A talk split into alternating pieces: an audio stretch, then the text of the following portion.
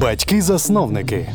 Проєкт українського радіо про інтелектуалів та державників, які сформулювали ідею України та її державності.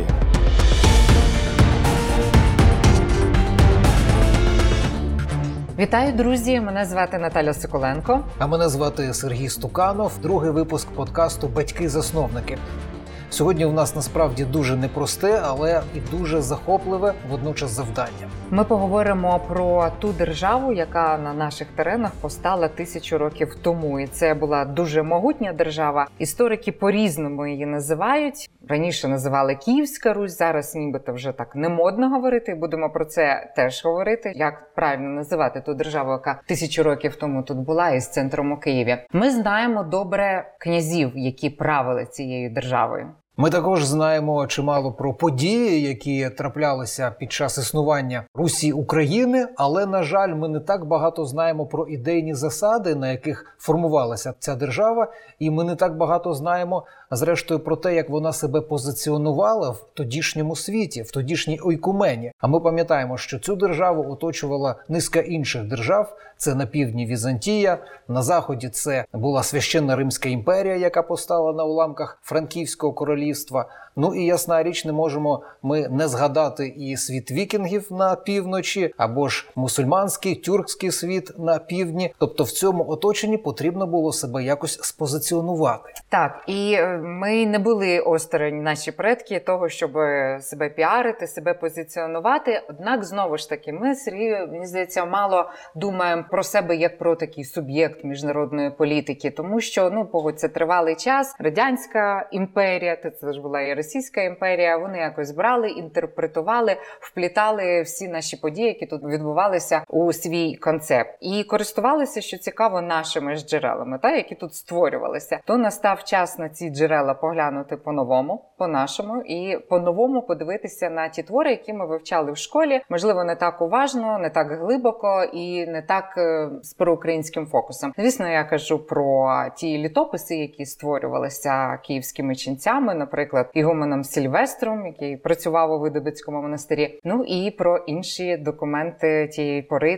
теж варто поговорити, поглянути на них по-новому. Я думаю, що насправді нашим сьогоднішнім завданням є справді зануритися і подивитися ад фонтес, тобто до джерел. І окрім повісті временних літ, яку згадала Наталя, насамперед потрібно говорити про слово, про закон і благодать, автором якого був митрополит Іларіон. Потрібно також казати про повчання дітям Володимира Мономаха. Під час навчання у школі ці твори могли вам здаватися занудними, але повірте, сьогодні ми подивимося на них геть іншим поглядом, адже саме там формувалися ідейні засади Русі України. Отже, що це була за ідея? Як взагалі наші предки уявляли собі ідеальну державу, до якої держави прагнули? От про це все поговоримо. І звісно, про тих людей, які тисячу років тому щось собі думали про те, як треба улаштувати життя. І цікаво простежити, як ті ідеї прожили тисячу років разом з нами, чи прожили вони тільки в тих документах, які десь зберігаються, і на жаль, часом зберігаються не у нас, але ми якось з цим теж розберемося. І як ці ідеї проросли до наших днів, і взагалі як так сталося, що ми і знаємо, і пам'ятаємо ті уявлення. Ідеологів державності, які працювали на наших землях тисячу років тому, і за мить ми вже представимо нашого гостя. Це Вадим Арістов, історик, з яким ми і будемо пірнати в ту нашу тисячолітню інтелектуальну історію, дивитися, які були ідеї державності. Але пане Вадиме, спершу запитання: от в 2021 році наш шостий президент України Володимир Зеленський своїм указом встановив свято української державності. В честь хрещення Русі, от Володимир Зеленський відраховує нашу державність від тої дати і навіть закріпив указом. Я знаю, що серед істориків по-різному ставляться і до самого президента, і до його законотворчої діяльності, і до цього указу.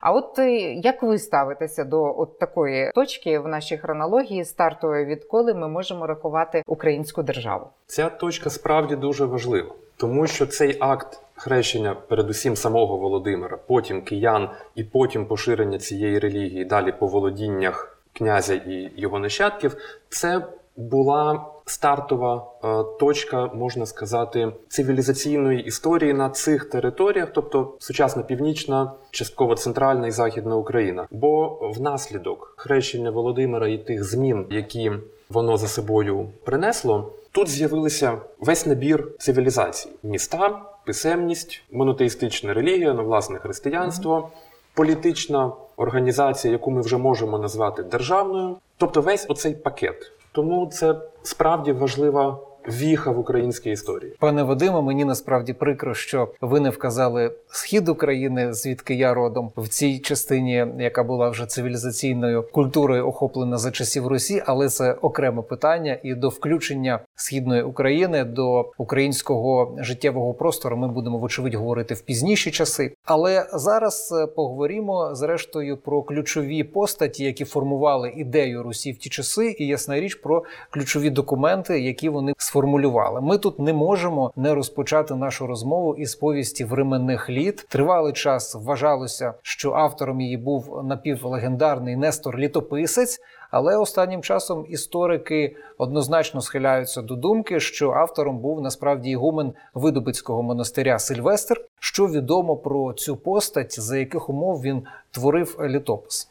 Це було на початку 12 століття за княжіння у Києві Володимира Мономаха. Володимир Мономах, між іншим, був патроном цього монастиря Видобицького, отже, патроном і автора хроніки. Про самого Сильвестра ми знаємо не так багато, але знаємо, як його звали. Це вже для середньовіччя дуже добре. Є підстави вважати, що він починав свою кар'єру ще в Печерському монастирі, а потім його поставили ігуменом у Видобульському монастирі. Це нормальна життєва траєкторія. Так ішли багато вихованців в лапках Печерського монастиря, які потім ставали ігуменами інших монастирів і єпископами. І от, опинившись на чолі княжого патронального монастиря, він починає писати цю велику історію. Ну і якщо ми говоримо в нашій програмі саме про ідеї державності, чи є в працях Сільвестра, праця називається Повість временних літ, чи є щось з того, про що ми зараз говоримо? Погляд, якою має бути держава? Він просто описує те, як було. Перед його очима чи перед очима його попередників, можливо, він теж користувався якимись джерелами. А щось він закладав наперед, як має бути. Він не був сучасним науковцем, він був середньовічним автором.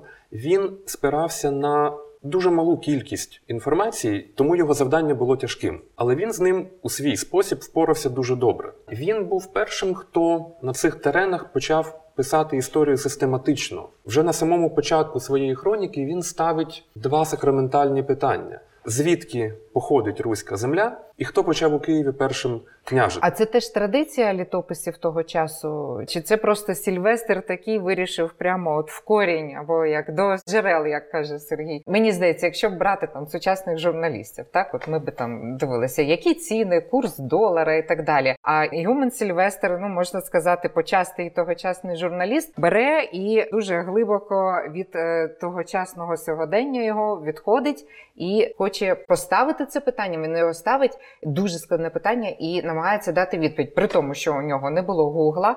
Бібліотек, в нього не було вищої освіти, але тим не менше він ставить таке глибоке запитання, і яку він дає відповідь. Це питання ставив не тільки він, це питання ставили усі середньовічні європейські хроністи, які першими у своїх країнах писали історії. Він дивиться на виникнення постання Русі як довгий процес, який проходить кілька стадій, а кілька зупинок, ми можемо сказати. Починає він ще з Андрія Первозванного апостола, який нібито провістив появу Києва. Наступна станція у нього це легендарні Київщек і Хорив, троє братів, які засновують місто. Між іншим, він як кожен середньовічний чи ранньосередньовічний хроніст не гребував вигадками. Це нормально для тогочасної історичної літератури. І е, так в його майстерні інтелектуальній народжується оця легенда про виникнення Києва, про трьох братів.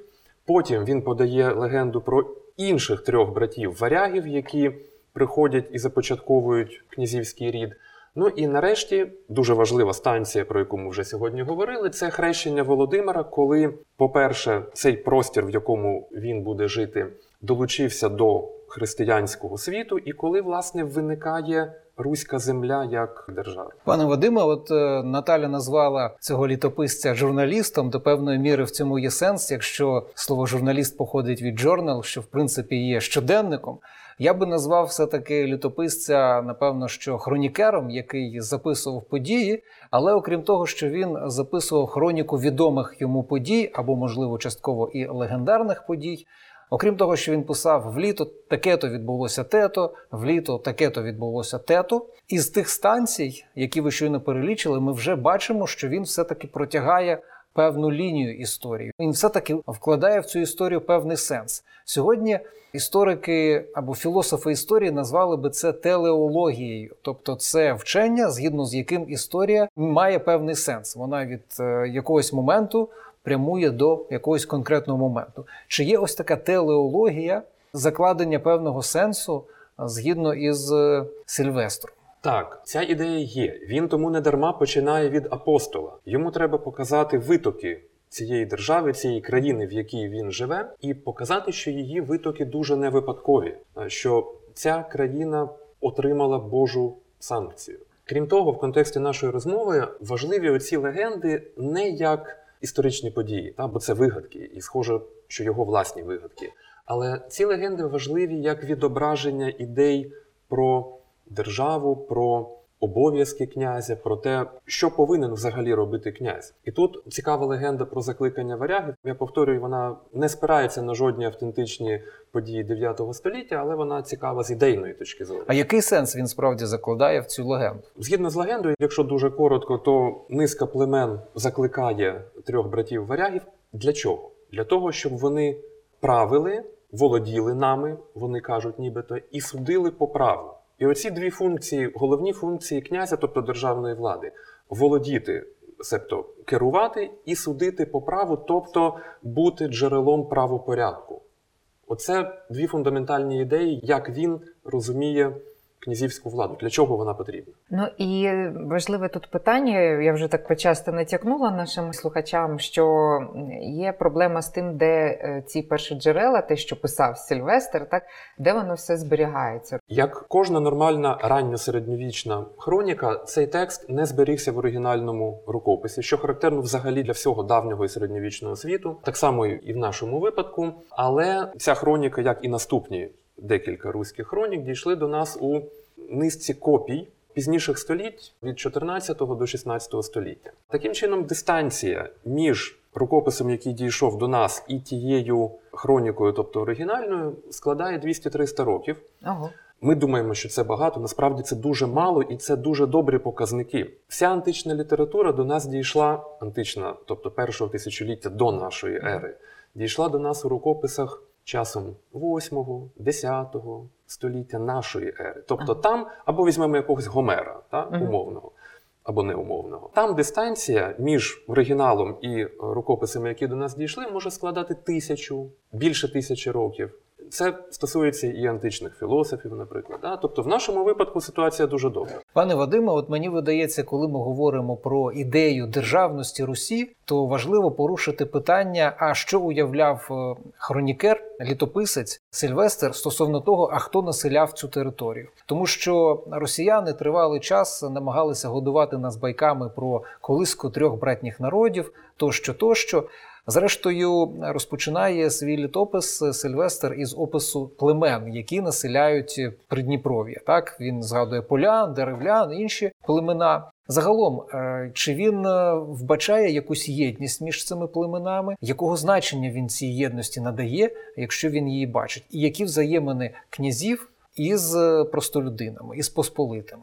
Ви цілком маєте рацію, що в старих, зокрема радянських підручниках, ми могли побачити уявлення про Русь як простір усіх східних слов'ян, як велику цілісну країну, яку населяє монолітний народ. Сильвестр такого не бачить. Він інакше описує цей простір. Для нього це справді як він східну Європу уявляє. Це простір, населений багатьма різними племенами, не тільки слов'янськими. Їх може об'єднувати Хіба те, що над ними усіма панує оцей князівський рід, і то панує по-різному. Десь його влада безпосередня, а десь це просто данина, яку платять після того, як князівський урядник туди приїхав і від них щось вимагає. Він уявляє різні племена. Він навіть словом Русь позначає не всю територію володінь е, цієї династії, конвенційно відомої нам як Рюриковичі. Для нього Русь це щось значно вуще. Це оця середня Наддніпрянщина, де він живе, центром якої є Київ.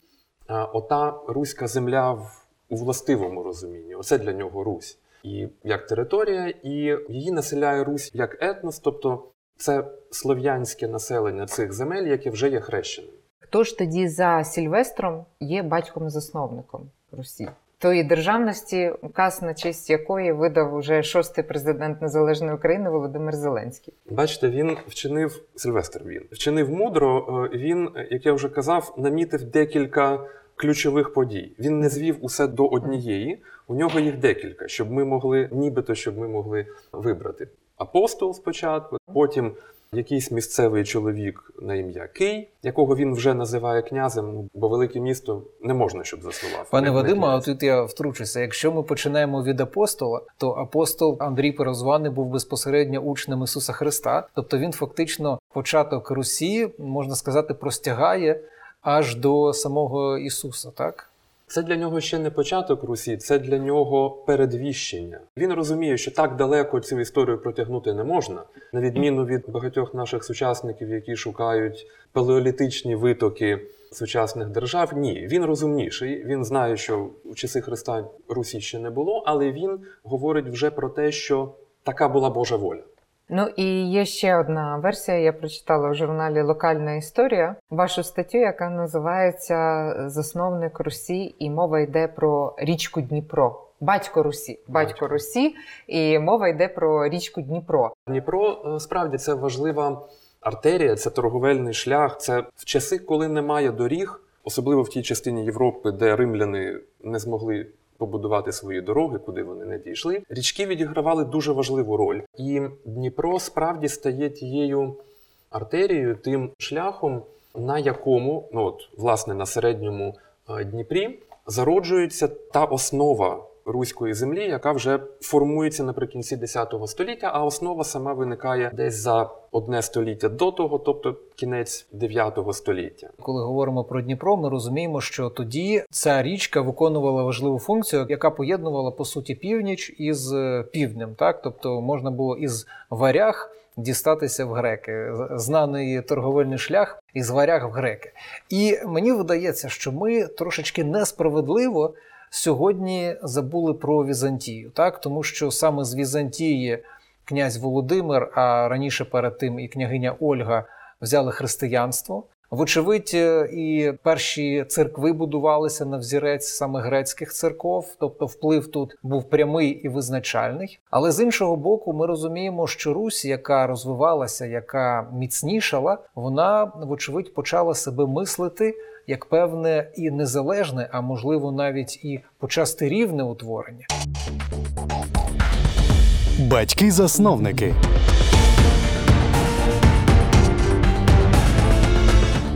І тут ми від постаті Сильвестра будемо поволі переходити до митрополита Іларіона, який став першим митрополитом руського походження. Він був першим русином, який став митрополитом, тому що спершу саме греків надсилали з Константинополя до Києва, щоб вони виконували цю і функцію. Після Іларіона також ще надсилали деякі так, час. І Іларіон всередині 11 століття, це вже якраз прикінцевий час правління Ярослава Мудрого, став першим митрополитом і йому належать е, низка видатних творів. Про один із них ми вже сьогодні згадували. Це слово про закон і благодать. Що нам відомо про митрополита Іларіона, за яких е, умов він поставав, і що сформувало його особистість? Це видатна постать, але її походження є загадковим. Ми насправді не знаємо, якого він походження і де він народився. Ми знаємо про короткий епізод його життя, але найяскравіший епізод. Це от середина 11 століття, коли він був священником церкви біля княжої резиденції на Берестовому, це нині Печерськ, церква Спаса на Берестові, от десь там. Тобто він був дуже наближений до влади.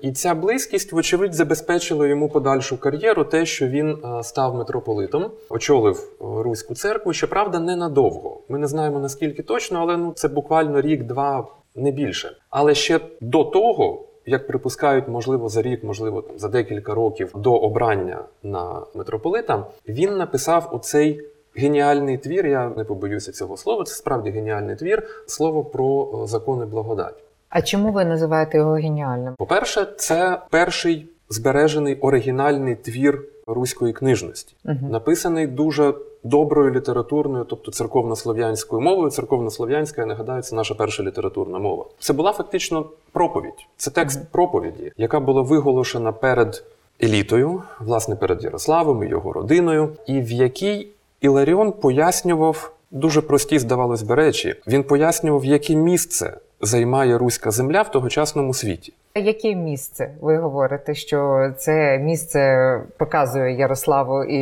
його родині, яке місце займає ця країна. Якщо ми знову ж таки порівняємо те, що зараз відбувається, яке місце займає зараз Україна, і тоді, ну я не знаю, ми не можемо там порівнювати ВВП, напевно, але якусь економічну спроможність, військову потугу. Мистецькі досягнення, якісь там був, умовно кажучи, Малевич, як у нас був у 20 столітті. Що там тоді е, було? От е, чи пише про це митрополит? Іларіон мав знов таки тяжке завдання, але елегантно його вирішує. Цій країні, про яку він пише, руській землі, було небагато років, буквально кілька поколінь до того, кінець 10 століття, там за 50-70 років до того, вона тільки виникає. Тобто це самі початки її історії.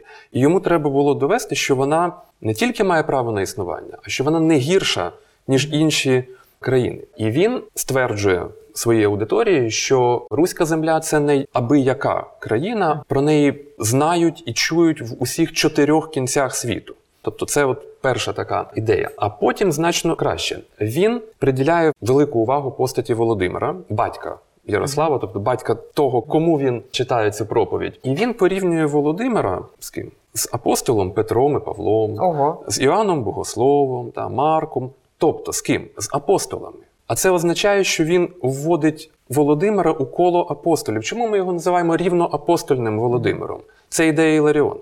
Ага. Тобто саме з подачі Іларіона Володимира князя Великого ми називаємо ще і рівноапостольним. Суцільна телеологія, як ти кажеш. От якраз про телеологію я хочу ще детальніше поговорити. Хоча, можливо, тепер навіть про есхатологію. А есхатологія це уявлення, що історія має певний кінець. Як, е, зрештою, представник е, християнства, митрополит Іларіон, вочевидь. Мусив е, спробувати знайти місце Русі і в цій есхатологічній історії, яка рухається від е, першого пришестя Ісуса до майбутнього другого. Яке місце власне Русь може посідати в цьому процесі? Це, власне, інша, можливо, навіть важливіша його ідея. Він стверджує, що незважаючи на те, що Русь, як країна, як народ, є молодими християнами, от тільки щойно хрестилися, але вони не гірші, ніж старі християни, які вже прилучилися до цієї віри тисячу років тому чи багато сотень років тому. Тобто, ми, можливо, і не набагато краще, але ми точно не гірші. А можливо, все-таки і краще, тому що, як він розвиває цю ідею в своєму тексті, старе це погане, а нове це добре. Старе воно вже трішечки забруднене, а нове іще чисте. Він говорить про те, що так побудована взагалі історія. Світова історія, а значить, історія задана Богом. Що спочатку щось старе, потім воно мусить відмерти, і потім приходить нове, і воно краще. І оця метафора, чому його твір називається про закон і благодать, оця ключова метафора закону, тобто старого, і благодаті, тобто нового. І він таким чином порівнює Русь із благодаттю. Ми нові люди, але це непогано, це чудово. Русь носій благодаті, Божої благодаті, по суті. Так. А які фрази, ну хоча б одну нам скажіть, яка от актуальна і була би для нас для підняття бойового духу в наші непрості часи, чи подолання комплексу меншовартості, чи комплексу цього молодшого брата з тої спільної колиски на три народи? Так от Іларіон тут дуже добрий текст, бо він якраз пише в такій ситуації, коли є молода держава, коли треба знайти собі якісь підстави для легітимності. І це ситуація, в якій багато людей, і багато в середньовіччі теж починали вигадувати якусь абсолютно фантастичну, дуже давню історію, яка нічого спільного не має з дійсністю. Іларіон тут залишається в межах, як би ми сказали, фактів. Ага. Він не вигадує жодної псевдоісторії, він осмислює те, що є, в дуже вигідний, дуже виграшний спосіб. звичайно вписуючи свою країну от в цю християнську історію. Для нього християнство є ключем. Я думаю, що тоді поряд із цими двома батьками-засновниками України за часів Русі, хроністом Сильвестром, митрополитом Іларіоном, ми маємо поставити і князя. Ми вже згадували сьогодні великого князя Ярослава Мудрого, і недаремно його мудрим називають, тому що ця людина присвятила чимало зусиль часу задля того, аби зробити тодішній середньовічний Київ однією із столиць, що мали не лише церкви, але також і досить істотну і досить е, наповнену бібліотеку. Він також чимало уваги приділяв кодифікації права. А правда, що Ярослава Мудрого стали мудрим називати не тоді, не тисячу років тому, а значно значно пізніше. Але як його називали в ті часи, коли він жив? Так, мудрий це пізніше. Оці всі прізвиська князів це вже пізніший час. Добре, якщо 15 століття, а то вже й 19. 19, так. так. Мудрий це вже 19 Так. століття. Його називали просто Ярославом або князем, А, або великим батько князем. наш Ярослав, ви, типу, як батько наш Бандера, чи як? Там- Як до нього взагалі там зверталися на ти, на ви, княже? Там Звертання- про це відомо? Звертання у прямій живій мові це складна річ, тому що диктофонів, як ми вже з'ясували, Не і було. інтернету На не жаль. було. Але е, тут треба повернутися трошки назад і згадати от одну цікаву метафору у повісті временних літ, як Сильвестр уявляє собі Володимира, Ярослава і своє Мгм. покоління. Він каже, що Володимир це той, хто землю, цей ґрунт зорав, Ярослав книжними словами насіяв, Угу. а ми, вдячні нащадки, це все пожинаємо. Угу. Дуже добра метафора, як на мене. Так, і книжна мені це дуже знаєте заворожує, що книжка характеризує витоки нашої нації, наші молоді роки, що ми саме були на книжці. Але я запитаю все таки про правду Ярослава або правду Ярославича. Тобто, це такий кримінально-процесуальний, адміністративний, господарський кодекс, все в одному. Виникнення цього документу, цього зведеного переліку законодавчих норм. Воно характерно для всіх утворень, от які були навколо нас тоді. В Москві, наприклад, чи Москві ще не було біда, не можна порівняти. Гаразд, Е, то там, де була цивілізація, е, це для всіх було характерно, що вже була певна кодифікація законів. Подібні тексти справді були характерні для майже усіх ранньосередньовічних держав. Всі держави ранні середньовічні називають іноді в лапках варварські королівства, тобто держави, які створені не римлянами, а нащадками тих, кого римляни називали варварами. Слов'ян вони називали варварами. Германці, кельти, оці от всі, хто є не римлянами, та от їхні держави це умовно варварські королівства. І в них виникають у когось ще в п'ятому столітті, у когось пізніше, ну от у нас в одинадцятому, виникають дуже подібні тексти, дуже подібні на руську правду. Це не була конституція, от в нашому розумінні.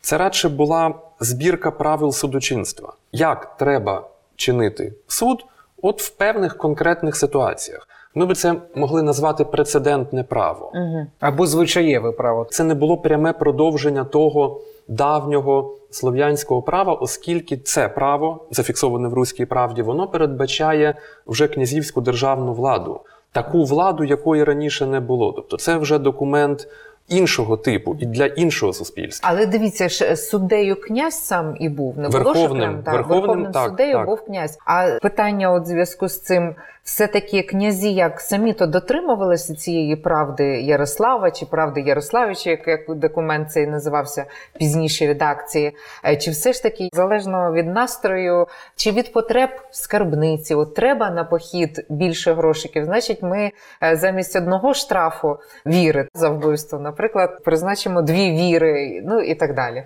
Ми точно не знаємо, як змінювалися ці норми. Схоже на те, що вони змінювалися. Це залежало і від часу, і від регіону. Це було не на камені написано, що от на 300 років вперед. Але е, ці документи, ця руська правда, вона не регулює життя і поведінку князів. Вони понад цим законом, бо е, це для того, щоб їхнім людям, які від імені князів чинять суд, щоб їм було зрозуміло, як робити в певних стандартних ситуаціях. Але Це життя князів це при цьому не обмежує ніяк і не лімітує. Пане Вадиме, от е, для того, щоб ми і наші слухачі розуміли, а чому ми в контексті батьків-засновників, чому ми в контексті творів, які сформували ідею України, згадали руську правду? Чому це важливо в контексті державо і націєтворення?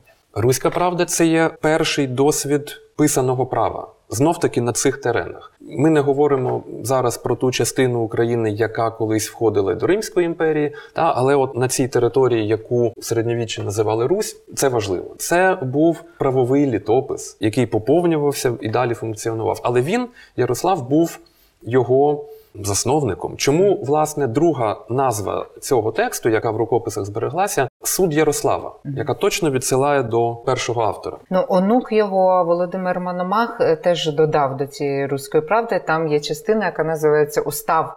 Володимира Мономаха, і так ми переходимо до ще одного героя нашого, якого ми називаємо батьком-засновником, одним із батьків-засновників. Це князь Володимир Мономах. Що означає оце прізвище Мономах? Чи що це? Це не прізвище, це радше родове ім'я його матері. Його мати це донька візантійського імператора Костянтина Мономаха. Це їхнє родове ім'я. Воно означає єдиноборець, але тут не важливо значення, бо він його не придумав. Володимир. Він його успадкував. Тут важливо саме його походження, що він на той час єдиний руський князь, який може похвалитися тим, що він онук імператора. Це ми зараз називаємо їх візантійськими імператорами і державою Візантією. А вони називали себе римлянами, ромеями, а державу вважали Римською імперією. Да, бо Візантія він... це теж набагато пізніше, Так. Це- термін, який виник уже після загибелі Для- Римської. По суті, це Східна Римська імперія. Вона так і називалася, зрештою. І Володимир був онуком імператора римського. І от, власне, він під час свого дорослішання, під час свого зрілого часу був князем різних міст, Чернігівським, зокрема. Але зрештою він дістався і стольного граду Києва і Тому став що кияни просили двічі, двічі щонайменше просили. Батько він просив, він хотів, мати просила. так. Прийшов він. От ви зараз би просили б так 113 кияни, році, правда? і 12 років він обіймав посаду Великого князя Київського. І зрештою, саме за цього князя ми говорили, літопис було написано, і це важливо. Тобто його діяльність вона теж сприяла написанню літопису, повість врем'яних літ. Але і сам князь Володимир Мономах відзначився документом, яке ми знаємо як повчання дітям. Це унікальний твір, тому що він написаний князем, на відміну А, від а, а чому унікальність? Князі тоді не писали. От дивіться, зараз президенти, прем'єр-міністри, сучасні там, ну сучасні монархи, вони всі пишуть про себе, фільми про себе знімають. А тоді це було не типово, як я правильно вас зрозуміла, так? Це було нетипове для середньовічної Європи. Це ну не єдиний випадок, бувало таке, але все одно це рідкісно. Коли правитель щось пише, і коли це, що він пише, до нас зберігається. Це текст не такий ідеологічний, як от у Виларіона. Тобто, це більш практичний текст, який власне повчає, яким треба бути, якою людиною треба бути, і яким правителем треба бути. Для Володимира це не можна розділити.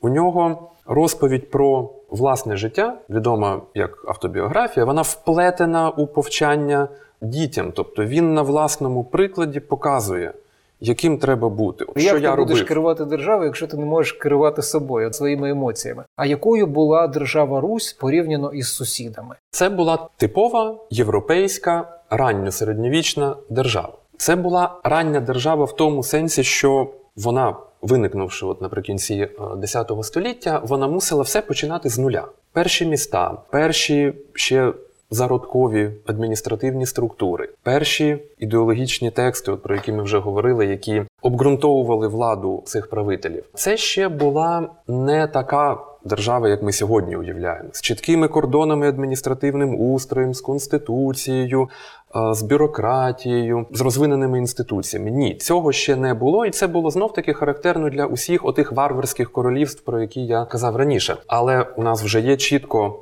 виражена влада, да, яку ми можемо назвати державною владою, чітко стратифіковане суспільство, тобто різні верстви від найвищої еліти, князі, бояри до вільних селян і також рабів. Суспільство було повноцінним за тими мірками. І одним з правителів, бо між іншим керував цією державою не один єдиний монарх, а це радше родина князівський рід. І от Володимир, повчаючи своїх дітей, як він описує, що робить князь, які заняття основні, думати разом з дружиною, ну в сенсі своїм збройним оточенням, цими з А, елітою. разом, тобто у нас не йшлося про самодержця. Ні, В повчанні дітям якраз е, треба радитися. Ну, Обов'язково, да. Це норма європейської середньовічної держави. Правитель мусить радитися постійно говорити зі своїм оточенням. Потім що він ще робить? Ну їздить на війну, коли потрібно. Коли немає війни. Треба вправлятися якось у володінні зброєю завжди. А він їздить на полювання. Якщо не війна, то полювання. Ну і нарешті це творення суду над Мгм. людьми. Тобто, оті функції, про які ми говорили і раніше, які Сильвестр прописував, управляти, творити суд. і воювати. І воювати, звичайно, Мгм. так. Ну розслаблятися не було такої можливості, Ні, так? ні. Важка Закликає- робота князівська. Важка, так. та, і він тому описує свої походи надзвичайно багато. Він за життя переміщувався страшенно. До речі, мені здається, колеги, тут варто підкреслити так. Ми сьогодні перебуваємо в стані війни вже 10 років, і в принципі нам це здається ненормальним станом. Ми вважаємо, що нормальний стан це нема війни, і ми зараз в ненормальному стані. Для тих часів війна просто це перманентний стан. Сьогодні набіг, наступного літа черговий набіг. Потрібно тут вирівняти кордони, тут відсунути ворога, і це абсолютно перманентна історія. Ну і батьки-засновники, про яких ми говорили, ну про двох з них, про князів, наприклад, про Ярослава Мудрого і Володимира Мономаха, вони були як військові командири дуже успішними. Вони ж то і відігнали ворогів дуже далеко, аж за Дон. Так, Володимиром Мгм. Мономахом пов'язані дуже успішні походи в степ, коли вони завдавали поразок кочовикам на їхній території, тобто там в степу. Ну я думаю, що тут е, потрібно зазначити, що ми безперечно віддаємо належне і іншим великим князям, так і Володимиру Великому, і княгині Ользі, і Святославу, і іншим князям. І але все таки Чернігівським. Так, але все-таки наша програма вона присвячена інтелектуальній думці, тому ми більше приділили сьогодні уваги Ярославу і Володимиру. Тому що вони залишили оці пам'ятки писемні е, або про них залишили ці пам'ятки, і тому є що обговорювати їхнє бачення держави і їхнє бачення того, що має державець робити. Пане Вадиме, якщо підбивати підсумки і говорити про ідею державності часів України Русі, то кількома буквально словами, кількома чіткими тезами, як би ви схарактеризували ідею? Нормальна європейська середньовічна держава. Це якщо дуже коротко. Це перша держава на цих теренах, яка дала старт державній та й цивілізаційній історії. Насправді ми в 13 сторіччі стикнулися з тим, що якраз цей цивілізаційний центр, на жаль, занепадає під натиском нових варварів, можна так висловитися зі сходу, але тяглість української історії абсолютно не переривається, і центр українського життя пересувається трішечки західніше. Ми можемо говорити про е, Волинь, можемо говорити про Галичину, де виникає навіть королівство. Але про це ми поговоримо в наступних випусках програми Батьки-засновники. Поговоримо, хто підхопив цю ідею нашої державності, не тільки ідею, втілював його в інших умовах, в інших реаліях, і як ця ідея триває і протривала до наших днів. Дякую вам, пане Вадиме. Дякую дуже. І чекайте на наступні випуски. Ми маємо знати свою історію, і ми маємо зробити наших батьків-засновників, як ми з Сергієм пам'ятаєш, говорили в першому випуску, не менш популярними, хоча б в Україні за батьків-засновників Сполучених Штатів Америки і Європейського Союзу, бо нам теж є чим пишатися і кого досліджувати. Однозначно. Батьки-засновники